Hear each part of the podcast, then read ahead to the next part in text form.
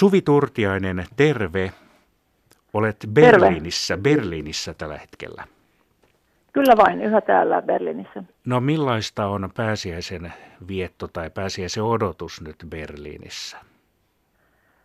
No odotus on oikeastaan se, että pääsiäinen sellaisena kuin saksalaiset ja me myös suomalaiset olemme sen oppineet tuntemaan, niin se on peruttu.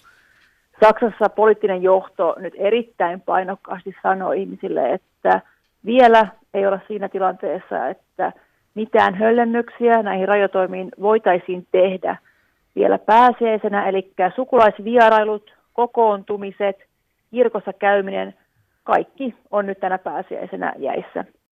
Koska pääsiäinen on totta kai tärkeä tämmöinen kokoontumisaika, kokoontumispyhä, jolloin isovanhemmat tapaavat lapsen lapsiaan ja nyt nämä tapaamiset on kaikki kielletty. Mutta Saksassa ehkä tilannetta helpottaa se, että vaikka täällä on tiukkoja rajoitoimia, täällä on tämä kokoontumiskielto, eli yli kahden hengen kokoontumiset oman kotitalouden ulkopuolella on kielletty, niin täällä saa edelleenkin mennä ulos. Berliinissäkin on puistot auki, leikkipuistot on suljettu, mutta sitten nämä viheralueet, niin sinne saa edelleenkin mennä oman perheen kesken, jos asuu siis samassa taloudessa, ja laittaa jopa siltin maahan ja viettää piknikkiä, jos pitää vähintään viisi metriä etäisyyttä sitten seuraavaan seurueeseen. Eli täällä pystyy nyt nauttimaan jollain tavalla vielä tästä kevätsäästä, mikä on täälläkin nyt tällä viikolla lämpötila noussut noin 20 asteeseen. Ja tämä totta kai helpottaa myös pääsiäisen viettoa. Onko Saksassa sitten muualla niin ihan samat rajoitukset, että Bayerissahan oli ainakin sinne tuli ulkona liikkumiskielto, mitä minä nyt äkkiseltään tiedän. Joo, Bayerissa on ollut tiukempia rajoituksia kuin muualla liittyen siihen, että siellä on myös vakavampi tautitilanne. Ja kaikki alueet vähän soveltaa näitä ohjeita sen mukaan, mikä katsotaan tarpeelliseksi, mutta tämä kontaktikielto, eli kokoontumiskielto on voimassa kaikkialla Saksassa ja myös nämä sulut, mitä kauppoja pitää olla kiinni ja miten ravintolat saavat vain myydä ruokaa ulospäin ja miten koulut ja päiväkodit on pääosin suljettu, niin ne koskevat kyllä nyt koko Saksaa. Onko siellä puhuttu nyt Itävallan näistä viimeisimmistä uutisista, että ikään kuin höllennettäisiin vähän kerrassaan rajoituksia? Joo, tämä on totta kai iso uutisaihe myös Saksassa, koska Itävalta on naapurimaa ja täällä moni odottaa jo aikaa näiden kovien varotoimien jälkeen, aikaa, jolloin taloutta voitaisiin hieman avata, koska totta kai moni pelkää myös toimeentulonsa ja työpaikkansa puolesta. Ja Angela Merkel sanoi tällä viikolla, että vielä Saksassa ei olla siinä tilanteessa, että näitä höllennyksiä voitaisiin tehdä – mutta pitää muistaa myös se, että Itävallassa oli voimassa tiukemmat rajoitukset kuin Saksassa. Eli vaikka Itävallan suunta on nyt se, että he voivat höllentää, niin he ovat ikään kuin tulleet nyt lähemmäs sitä, mitä Saksa on ollut jo niin kuin näiden varotoimien aikana. Eli näitä maita ei voi myöskään ihan suoraan verrata sen suhteen, että mikä nykytilanne on. Mutta Saksassakin valtionjohto lupaa pääsiäisen jälkeen uusia mallinnuksia siitä, miten epidemia kehittyy – ja missä vaiheessa yhteiskuntaa voidaan alkaa taas avata hiljalleen. Puhelimessa on langan päässä Suvi Turtiainen ja olet Berliinissä tällä hetkellä, kun puhumme tässä ja keskustelemme saksalaisesta koronasta. Niin missä sinä muuten tarkalleen ottaen Berliinissä olet?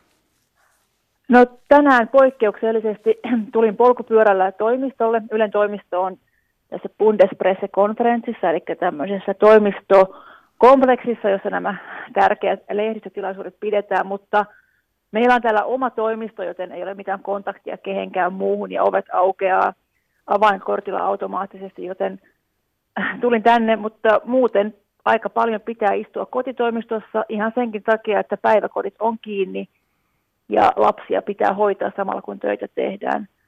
Mutta tosiaan, kyllä täällä saa edelleenkin toimistolle mennä, vaikka ei olisi niin kutsuttu system relevant, eli tällaisen välttämättömien alojen työntekijä, eikä poliisi mitenkään enempää papereita kadulla kysele. Millaisia ylimääräisiä haasteita tämä tilanne tuo sinulle konkreettisesti käytännön työssä, että et pysty tapailemaan ihmisiä ainakaan ja menemään eri paikkoihin? Tuleeko jotain muuta? No suurin haaste on totta kai se, että pitää todella tarkkaan miettiä, mitä haastatteluja lähtee tekemään kasvotusten, koska ei halua tietenkään aiheuttaa mitään vaaraa kenellekään. Ja totta kai myös tämä Saksan kontaktikielto, eli periaate, että yli kahden hengen kokoontumisia ei sallita, tekee jo sinällään työn haastavaksi, koska jos on toimittaja ja joku kameran takana ja vielä haastateltava, siinä on jo kolme henkeä. Ja totta kai tämä on sallittua medialle, mutta jos tavoite on nyt vähentää näitä sosiaalisia kontakteja minimiin, niin totta kai pitää myös miettiä sitä, että mikä on moraalisesti oikein ja mikä ei. Niin aika paljon tehdään nyt haastattelut puhelimitse tai sähköpostitse, ja tämä näkyy käytännön työssä.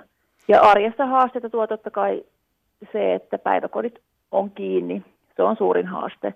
Eli lapsia pitää hoitaa samalla, kun te- tehdään töitä. Mutta muuten täällä kyllä saa liikkua ulkona vapaasti.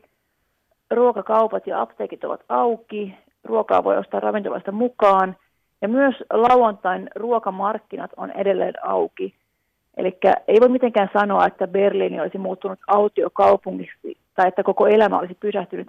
Kyllä täällä arki jatkuu tietyllä tasolla edelleenkin ja eikä sen suhteen ei ole mitenkään suuria vaikeuksia olla tällä hetkellä täällä Berliinissä. Miten saksalaiset ovat suhtautuneet tämän kriisin aikana hallituksen toimintaan? No mielipidemittauksissa hallituksen asettamat varotoimet saavat erittäin vahvan tuen ja kiinnostavaa on myös se, että Saksan näiden näkyvimpien koronavastuuministerien suosio on näissä mielipidemittauksissa lähtenyt selvään nousuun. Ja Saksassa on ollut pitkään puhetta ennen koronakriisiä siitä, että missä on Angela Merkel, missä hänen johtajuutensa, minne se on kadonnut, niin kaikki tämä keskustelu on nyt loppunut. Angela Merkel istuu erittäin vahvasti nyt taas ohjaajan paikalla ja myös hänen suosionsa on kasvussa. Ja ehkä täällä Berliinissä näkyy katukuvassa tämä varotoimien kannattaminen siinä, että vaikka tämäkin on miljoona kaupunki, niin niin vain ihmiset pitävät turvaväliä, ihmiset väistävät toisiaan kadulla erittäin kunnioittavan matkan päässä, päästä. Ei näy mitään porukoita puistoissa, koska kokoontuminen on kielletty. Ja kaupoissa myös moni käyttää tämmöistä kangasmaskia suun ja nenän edessä, koska täällä johtava virologi on sanonut, että tämmöinen maski olisi hyvä vain siitäkin syystä, että se on kohteliasta kassatyöntekijöitä kohtaan, sillä tämä maski ei ketään suojele tartunnalta, mutta se pysäyttää nämä suurimmat pärskeet ja ehkä siten estää toisen tartuttamisen. Eli on vaikuttava nähdä se, miten saksalaiset ottavat nämä säännöt tosissaan ja miten niitä on hyvin täällä noudatettu. Totta kai poikkeuksia on, mutta pääsuunta on se, että ihmiset ovat erittäin kuuliaisesti näitä annettuja ohjeita noudattaneet. Onko siellä miten seurattu muiden maiden tapahtumia? Ajattelen nyt lähinnä, että tiedetäänkö siellä Skandinaviasta tai Suomesta mitään tässä suhteessa? No täällä totta kai Ruotsi on ollut isosti otsikoissa, koska Ruotsin linja on ollut erilainen kuin muualla Euroopassa. Eli sitä on täällä paljon uutisoitu ja pohdittu, että mistä Ruotsin oma linja johtuu ja kuka lopulta on oikeassa – Suomi on tässä keskustelussa tois, toissijainen, koska Suomen toimet ovat aika linjassa Saksan ja muiden Keski-Euroopan maiden kanssa, niin sen vuoksi Suomi ei sinällään nyt tässä tilanteessa sen suurempaa kiinnostusta ole mediassa ainakaan herättänyt.